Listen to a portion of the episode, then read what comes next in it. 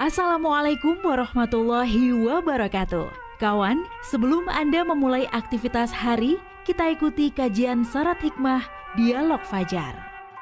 Assalamualaikum warahmatullahi wabarakatuh. Alhamdulillah kawan. Pagi hari ini saya Fitriana Ayu Kembali di program Dialog Fajar. Tentu tidak sendiri di studio Sudah hadir Ustadz Abdurrahim Hasan Dari pesantren Al-Quran Nurul Falah Surabaya. Assalamualaikum warahmatullahi wabarakatuh. Waalaikumsalam Bismillahirrahmanirrahim. Alhamdulillahirrabbilalamin Wassalatu wassalamu ala asrafil anbiya wal mursalin Wa ala alihi wa وصحابه أجمعين. أشهد أن لا إله إلا الله وأشهد أن محمد رسول الله. اللهم صل على سيدنا محمد وعلى آل سيدنا محمد في العالمين. إنك حميد مجيد. أما بعد.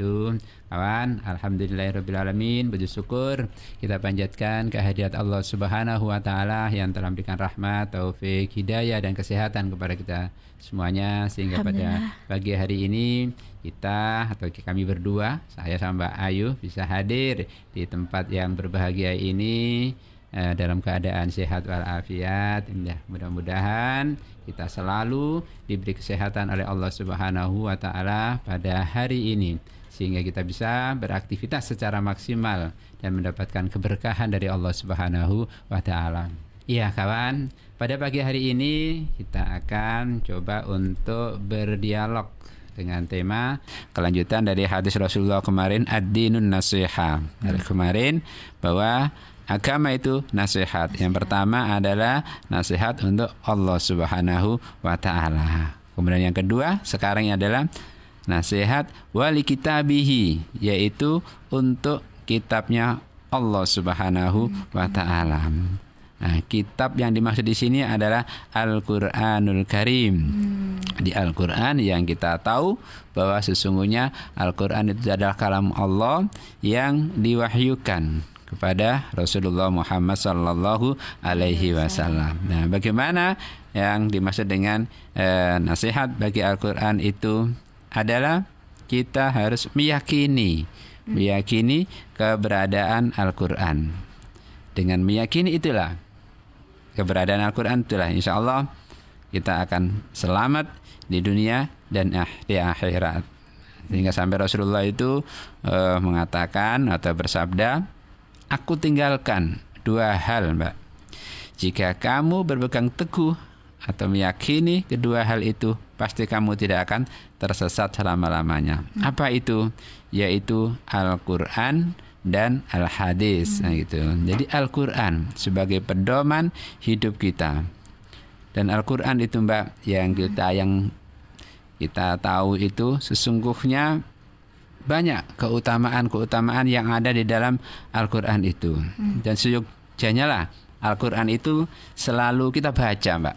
Sebagai iya. umat Islam, ya Al-Qur'an itu seharusnya selalu kita baca. Ya Allah ibadah yeah. di mana pun ya kapan pun Tuh. serta kondisi apa pun itu seharusnya kita baca hmm. apakah dalam waktu satu a satu ayat dua ayat dan seterusnya itu.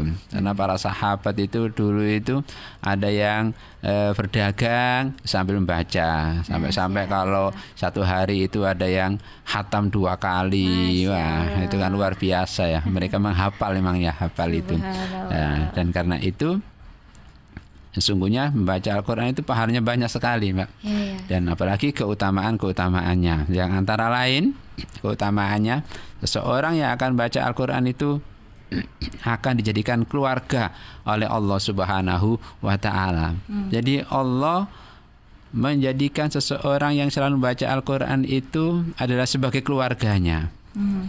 Jadi disampaikan Rasulullah itu bahwa sesungguhnya Allah itu memiliki keluarga dari kalangan manusia. Para sahabat bertanya, kok ada Rasul Allah kok punya keluarga itu? Maka ya. para sahabat bertanya, "Ya Rasulullah atau wahai Rasulullah, siapa mereka itu?"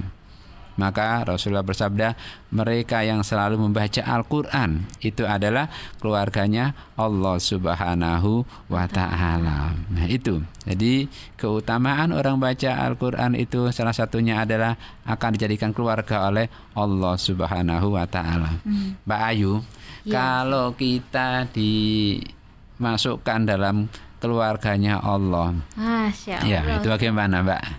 Pasti ya ketika kita minta ya akan dipenuhi kan gitu. Betul, Akan Masya dipenuhi Iya. eh, semua eh, pekerjaan kita dimudahkan ya, semua usaha kita dilancarkan kan begitu. Iya, iya. Dan kita juga dilindungi oleh Allah Subhanahu wa taala dari segala macam bahaya kan gitu dan akan Iya. dijauhkan dari perbuatan-perbuatan yang menjerumuskan ke dalam kenistaan. Ya, itu karena kita menjadi keluarganya Allah Subhanahu wa taala. Karena itu ya kita berusaha. Kalau sekarang kita kok merasa kok belum eh, masih banyak kesulitan eh, apa yang kita lakukan jangan-jangan kita lupa tidak membaca Al-Qur'an ya. Jangan-jangan kita jarang-jarang baca Al-Qur'an. Ya karena jarang-jarang ya Allah juga jarang-jarang Ya, melihat kita kan begitu kan. Iya, Ya kan begitu. Jadi eh, logikanya kan begitu. Mm-mm. Dan Al-Quran itu kan bisa kita bawa ke mana-mana dan bisa kita baca di mana-mana. Boleh kita baca di rumah ya boleh, tambah boleh. Iya. Nah, gitu sampai-sampai Rasulullah itu kan menyampaikan ya kan hiasilah rumahmu dengan sholat dan baca Al-Quran. Jangan kau jadikan kuburan rumahmu Iya. itu. Apa maksudnya? Kalau kuburan itu kan sepi kan gitu Iya. kan, sepi gelap kan begitu. Nggak barokah, nggak barokah nggak gitu ya, kan begitu. Ya karena itu dengan Al-Quran dibaca di rumah itu eh, aura ya atau cahayanya akan ada di rumah itu. Mungkin Mbak Ayu pernah datang ke sebuah rumah yang di Iya. situ tidak pernah dipakai baca Al-Qur'an dengan rumah yang sering dibaca Al-Qur'an pasti ada Betul. perbedaannya. Betul, benar, Nah, Ustaz. mungkin juga ketika dalam keluarga itu kok ada sering cekcok atau sering apa, jangan-jangan di situ Al-Qur'an jarang dibaca atau tidak pernah dibaca. Nah, mungkin begitu. Nah, itu adalah eh, sebagai bagaimana evaluasi diri kita dalam keluarga itu. betul. Maka rumah harus selalu kita gunakan untuk membaca Al-Qur'an. Juga bisa Al-Qur'an itu kita baca ketika kita berkendara Oh, apa ya mendengarkan maksudnya. Murotal gitu ya, Ustaz. murotal, Masya mendengarkan. Tapi kalau kita hafal ya bisa kan gitu. Tapi kita Allah. kalau kita tidak hafal kan mendengarkan eh, murotal di mobil itu dengan eh, kita nyetir atau dengan perjalanan itu juga bagus juga kan begitu kan. Iya. Lama-lama juga Nah, mengikuti ya. akan Ustaz? mengikuti Iya, ya. Nah, itu adalah bagian dari eh, Upaya, bagaimana ya. kita meyakini Mm-mm. adanya Al-Quran itu di kantor juga boleh mbak ya baca Al-Quran Oh iya, ya di boleh, kantor kita baca ya sambil mengerjakan pekerjaan atau apa ya sama Ya, ya, ya. tadi mendengarkan dengan murotal. Itu kalau yang tidak siaran tapi kalau yang siaran nggak iso. Jangan, nanti nggak fokus. ya nah itu eh keutamaan dari Al-Quran. Menjadi keluarganya Allah di bumi. Ada lagi mbak? Ustaz. keutamaan Al-Quran itu yaitu akan mendapatkan naungan dari Allah Subhanahu wa taala. Mm. Ya, jadi sesungguhnya eh, suatu saat Rasulullah Shallallahu alaihi wasallam itu menyampaikan suatu kaum yang berkumpul di salah satu masjid untuk membaca Al-Qur'an dan mempelajarinya secara bersama-sama. Di antara mereka niscaya akan diberi ketenangan dan dinaungi rahmatnya dipayungi oleh malaikat nah ini pak dipayungi oleh malaikat Mm. dan disebut nama-nama mereka oleh Allah di hadapan makhluknya yang ada di sisinya Mm. jadi pada waktu itu Rasulullah dan sahabatnya sedang tadarus begitu Mm. Kemudian Rasulullah menyampaikan seperti tadi itu. Jadi orang yang biasa membaca Al-Quran di masjid, itu kan biasanya kita bergantian itu mbak. Kita darus gitu ya, tadaruskan Ustaz. ya, bergantian itu. Maka orang yang baca itu akan dipayungi oleh malaikat. Masya Nah, Allah. Maksudnya adalah malaikat itu akan berdoa memohon ampun kepada orang yang membaca Al-Quran itu. Mm. Malaikat itu kan doanya lah selalu dikabulkan oleh Allah Iya. karena tidak pernah berdosa ya.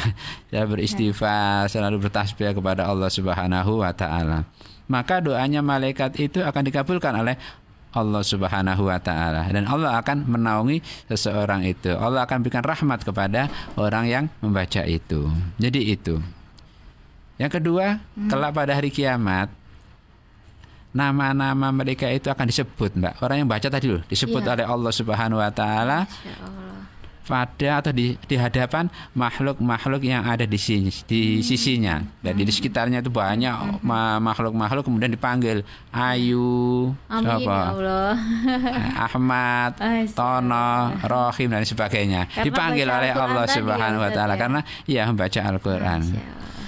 Dan itu kan suatu panggilan yang apa uh, bagaikan hadiah mbak ya, ya penghargaan sebuah penghargaan karena sering baca Al-Qur'an itu maka akan e, merasa bangga kan gitu. Iya betul. Ya seperti hanya ketika ada anak sekolah lah, ada anak sekolah yang sering e, membaca buku. Mm -mm.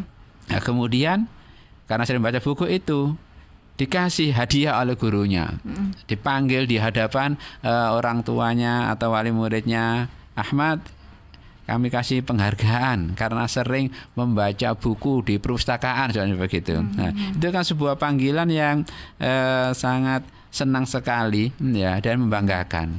Orang tuanya juga juga bangga. Ya sama seperti tadi itu.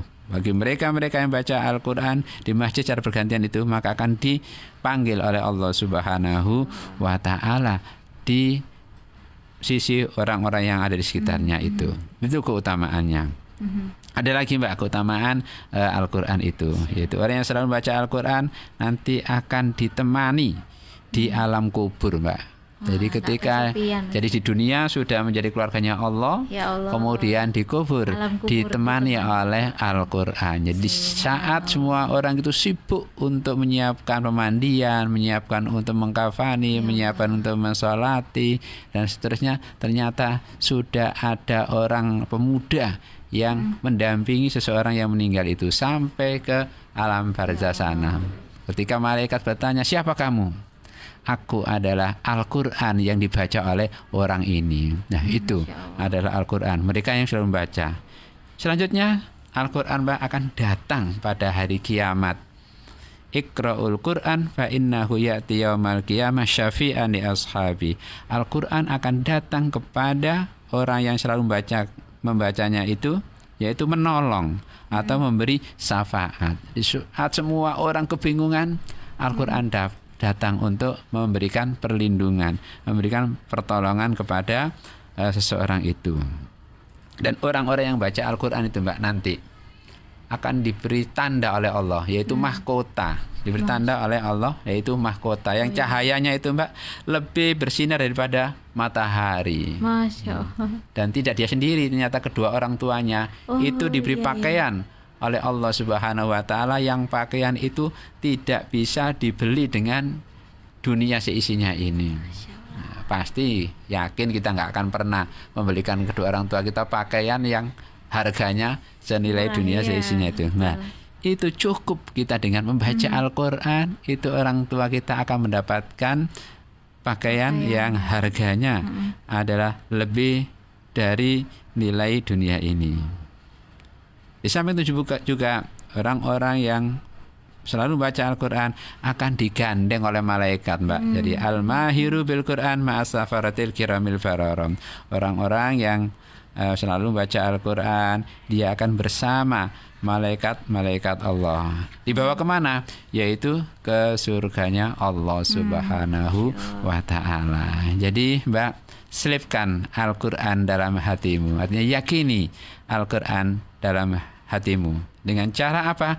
Meyakini itu, ya, berusaha untuk bisa membacanya.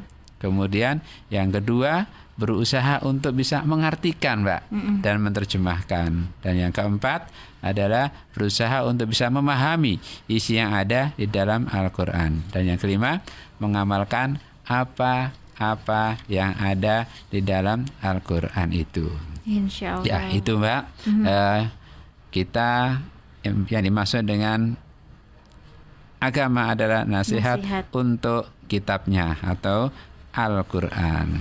Demikian yang bisa kami sampaikan. Semoga kita bisa mengambil intisari dan melaksanakan dalam kehidupan kita sehari-hari. Amin amin ya robbal alamin. Terima kasih Ustadz Rahim. Ini pasti disempatkan sesudah ini langsung membaca paling nggak satu ayat atau satu Quran surat Iya, ya. Ustadz. Subhanallah. Amin, amin, amin. Dan demikian juga kawan dialog fajar pagi hari ini. Saya Fitriana Ayu dan juga Ustadz Abdurrahim Hasan pamit. Wassalamualaikum warahmatullahi wabarakatuh. Waalaikumsalam warahmatullahi wabarakatuh. Program Dialog Fajar yang baru Anda simak kerjasama Suara Surabaya dan Pesantren Al-Quran Nurul Falah Surabaya, lembaga dakwah yang amanah, profesional, dan berbasis Al-Quran. Pesantren Nurul Falah mencetak guru-guru Al-Quran dengan metode tilawati dan tafidz Al-Quran. Informasi dan pemberian donasi hubungi 031 828 1278 atau nurulfalah.org. Wassalamualaikum warahmatullahi wabarakatuh.